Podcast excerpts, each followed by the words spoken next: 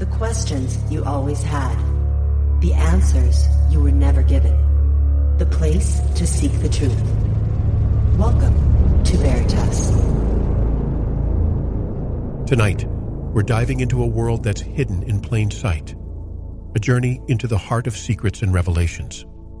Our guest, Eric Hecker, is a man whose life reads like a classified file, filled with experiences that defy the mainstream narrative. Born in the shadow of the Montauk Project on Long Island, Eric's story starts in an environment steeped in mystery. His childhood was marked by involvement in the Stargate Project, a CIA-DIA initiative exploring the fringes of human capabilities like remote viewing. This wasn't fantasy.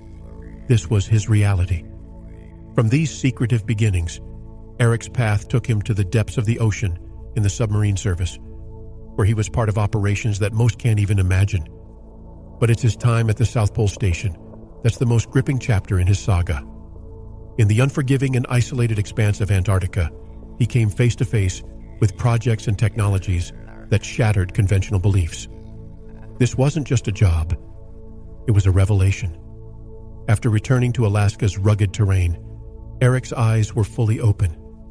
He started piecing together the experiences of his life, realizing they weren't random events but part of a larger, hidden plot. His accounts of advanced technologies, like the IceCube neutrino detector and insights into directed energy weapons, peel back layers of what we're led to believe is real. Tonight, Eric joins us not just to tell his story, but to challenge us to look beyond the surface. His revelations cut through the noise, offering a raw, unfiltered look at the depths of secrecy. Prepare yourselves for an unapologetic expedition into the shadows of our reality, led by a man who has stood on the front lines of the unknown. We will ask the questions that need answers, lift the veils that obscure the truth, and what we uncover may very well transform your perception of the world as you know it. Eric Hecker is coming up next. Welcome to Veritas. If this is your first time listening, welcome home. To access tonight's full interview and all of our exclusive material, simply join the Veritas Plus family by clicking on the subscribe button at veritasradio.com. And while you're there, don't forget to check out the Veritas store for a range of great products, including Focused Life Force Energy. Experience the power of FLFE with a 15-day free trial today. No credit card required. Discover the Veritas Digest series on Amazon. Multiple volumes, each unveiling the truths they don't want you to know. It's more than just reading. It's an awakening. Secure your copies today. If you're looking to get in touch with Mel, have a guest suggestion, or would like to provide feedback, simply click on the contact button on our website at veritasradio.com. So sit back, relax, and enjoy tonight's show. And now here's your host, Mel Hostelrich. His website is deciphering.tv, and directly from the last frontier, Alaska, USA, I'd like to welcome Eric Hecker. Hello, Eric, and welcome to Veritas. Hello, sir. Thank you very much for having me here. My pleasure. To present my information to your audience. Absolutely. And Eric, you have such an incredible story. I've been following you for the past few months ever since Dr. Greer had Disclosure Project 2.0, as I like to call it. Let's begin with your story. And I want to go all the way back to your upbringing. I believe you were born in Long Island, very close to the Montauk Project. Can you take us back? So, what was the question? Yes, take us back to your upbringing, your background. You were born very close to Montauk Project there in Long Island, correct? That is correct. If you could give me greater specificity of what you're looking for, it's yes, I was born near the Montauk Project. Any link to that area? Any link to the Montauk Project that may have brought you to where you are today? Oh, absolutely. I believe so. I was heavily abused in the grammar school that I went to, and part of programs that I believe are linked to the Montauk Project, to MKUltra, to Project Monarch, all kinds of stuff. A lot of people watch Stranger Things, and they think that all that is science fiction. But we've been discussing this for a very long time, even people who have gone through it. So you grew up there. Then I want to know, before Raytheon and before you were, because obviously the important parts of this story is what you saw in Antarctica, correct?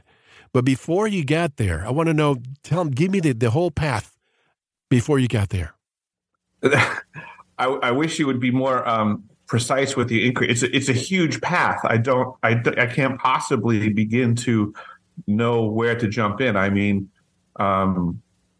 let's be focused. Let's focus on, how do you get to Raytheon? I'm very familiar with Raytheon. I guess most of my circle here in Arizona, just because I'm so close to Raytheon, is composed by Raytheon people. So how did you get to Raytheon first?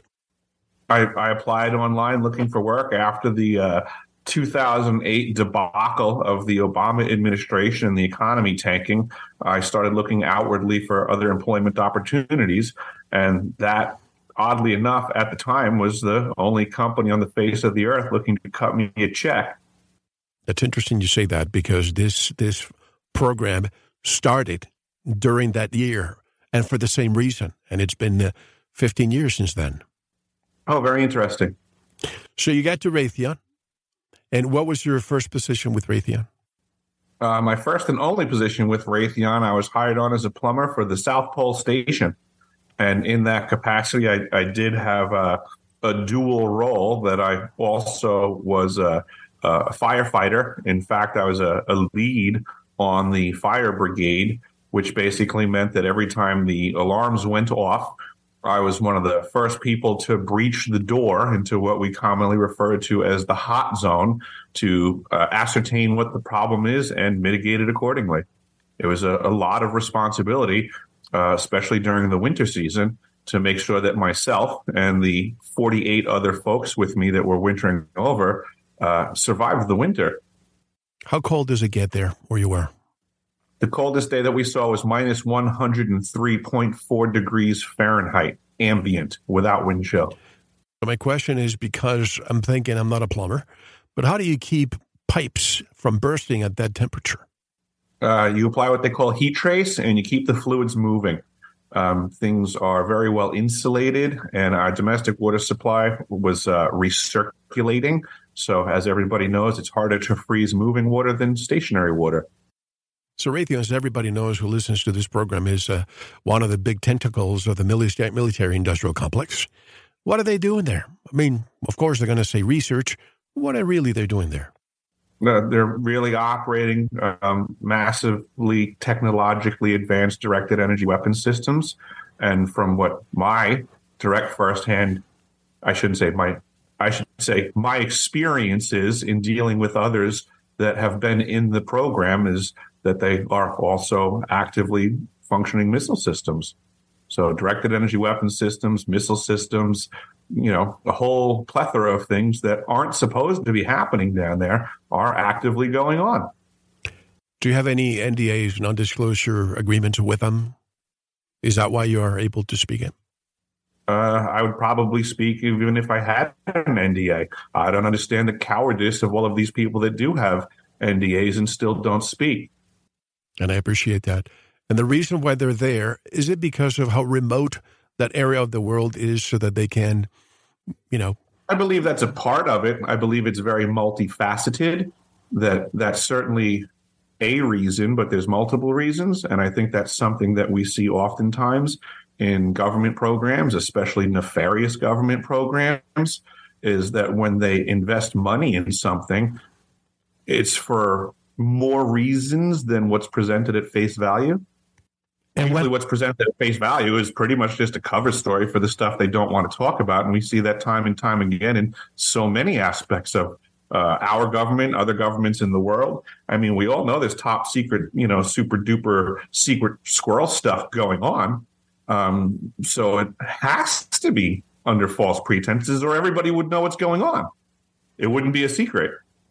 What led to your, I mean, I'm thinking of the many people I know that go to Raytheon and they work locally, or they go to Alabama, or but Antarctica, what led to your assignment in Antarctica? And what were your initial expectations about your role?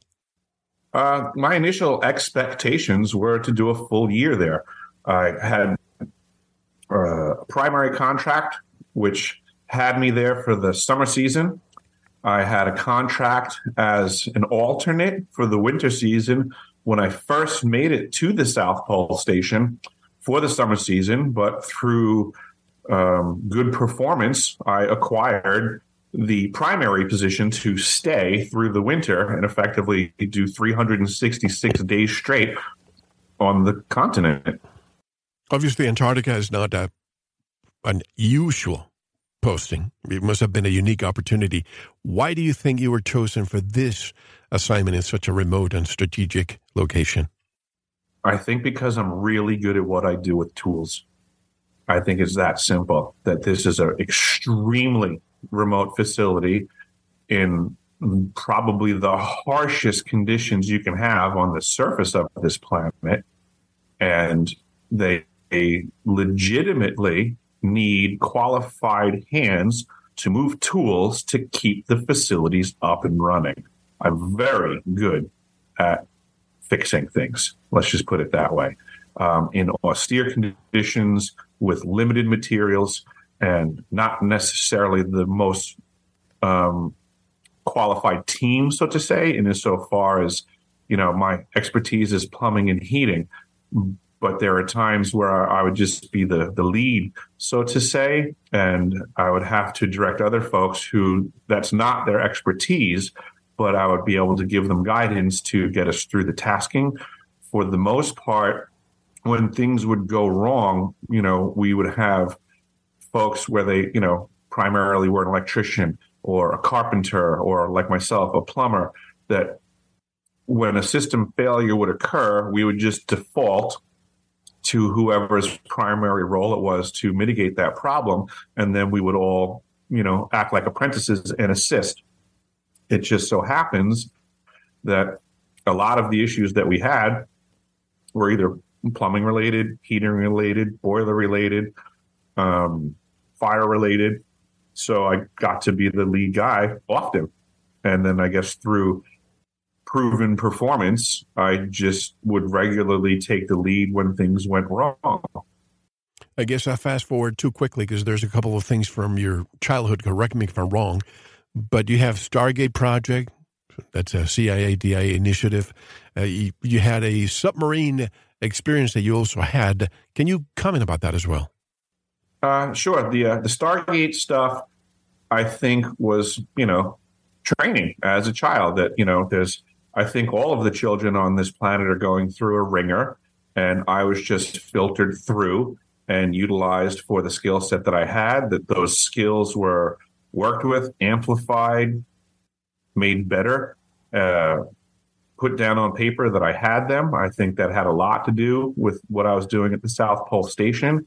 Was there's a lot to be said for remote viewers, intuitiveness, the ability to, for lack of a better term, divine out the correct information during a circumstance without getting confused and just being able to get things fixed. I think a lot of this stuff has to do with my ability in an emergency situation to function on a very high level and not be concerned with the catastrophe going on around me whilst being able to mitigate the problem.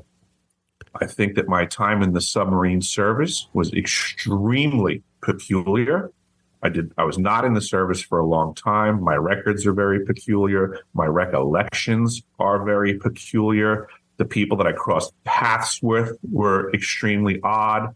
My first experiences with Raytheon that I know of and peculiar personnel were there. There were times that I had lost time. There were peculiar rooms that I would go to and do things with Raytheon personnel that just, you know, to this day don't make much sense to myself or others, but align themselves, I guess you would say, with the stories and recollections of folks that were in the Montauk Project up to and including things like the Montauk chair.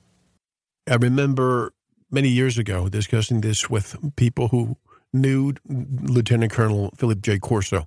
You may be aware of his story, the book The Day After Roswell, where he talks about fiber optics and a lot of technology that is exotic. It was given to, for example, AT&T. and AT&T was supposed to say, we came up with this. And I think this is just a cover for FOIA to prevent people from going and saying, we want a Freedom of Information Act request to get this from the government. But if the private sector owns it, then we have absolutely no way of getting this information. Do you think that Raytheon and Boeing and the rest of them, they have technology that has been provided by our own tax dollars via our government, and they keep it to themselves? Absolutely, all day long. And when it comes to Raytheon, well, before that, how did you acclimate yourself there? Because I believe, did you move to Alaska after your Antarctica stint, or was it before? I moved to Alaska afterwards. Afterwards. Obviously, Alaska is the most rugged that we can think, people like us, but this was even more rugged. How did you acclimate yourself to Antarctica? Exposure. I mean, there was no cheat. It was simply, get dropped off on the skiway in a AC-130. That's the Air Force's Hercules. It's a workhorse, and it cargo flighted us in, and they opened the door, and that was it. I mean, it was getting acclimated by exposure, just by doing it. During your time there, was there any talk about Admiral Byrd or New Schwabenland, any of those topics? There was no mention of Byrd when I was there, but I do believe there was at times discussion of the older German facilities. It was kind of a running joke that we had during our time there. There was a lot of German personnel at the facility, and being the Amundsen-Scott International South Pole Station, we did have a myriad of international folks, but it seemed the vast majority of them were Germans. And we would joke amongst each other that, we would say things like, oh, well, it's nice that they don't make them wear their uniforms anymore. Do you think this came from Operation Paperclip, or is this just a known thing because you had a lot of, foreign contractors with you? I know it's through Operation Paperclip. The history of the Antarctic program, the United States Antarctic program, I should say, operating under the umbrella of IGY, which is International Geophysical Year, which can be traced back to Lloyd Berkner, who was part of the original expeditions with Admiral Byrd, who was over at Brookhaven National Labs at one point, along with Samuel A. Goudsmit. I mean, all of these people are referenceable connections to Operation Paperclip. IGY, people need to understand that was Lloyd Berkner's baby. He was the one that got that seed planted. And initial IGY was not this whole kumbaya science thing in Antarctica. It was intended to be a method to pay attention to the activities of things off planet and coming and going on the planet. This is what Berkner intended. So we've been bamboozled for many decades now as to what's really going on this planet and who the key players are. And it appears that the more we do research, we can verify that Operation Paperclip and the scientists and the Nazis have a lot to do with this. Somebody doing great work on this topic and these connections is a YouTuber called Dark Journalist. And I recommend everybody checks him out in his efforts, because he's one of the few people that I have ever heard of mention Lloyd Berkner and making the connections that I'm also aware of that exist. This is it's a years-long effort by very nefarious people to keep us in the dark about what's really going on this planet and off this planet. And this is a question that's somewhat controversial, but we all know the Antarctic Treaty. We went to the moon allegedly, and you would think that after 50 years, the moon would have been commercialized by now. Every time there's something that we discover, say, the Wright brothers, immediately after the flights become commercialized, we go to war. We just basically exploit. But when it comes to Antarctica, nobody is allowed to go there. Exxon and Mobil and the rest of them, they can't go out there and exploit resources at all. Thank you for listening. To unlock the full 2-hour interview, including video formats, downloads, transcripts, exclusive articles, and more, subscribe to Veritas Plus now. Gain access to our entire archive dating back to 2008. Just click subscribe at veritasradio.com. Because you don't want to believe, you want to know. Subscribe now. To listen to the rest and all of our exclusive material, proceed to the Veritas Plus member section or join the Veritas Plus family by subscribing. Click on the subscribe button at veritasradio.com. Don't forget to visit the Veritas store for Focused Life Force Energy. Get a 15-day free trial today with no credit card required. And if you want to get in touch with Mel, want to be a guest on this radio program, have a guest suggestion, or have feedback, just click on the contact button on our website at veritasradio.com. Now, proceed to the Veritas Plus member section or subscribe. To listen to the rest of the interview, you don't want to miss it. Because you don't want to believe, you want to know.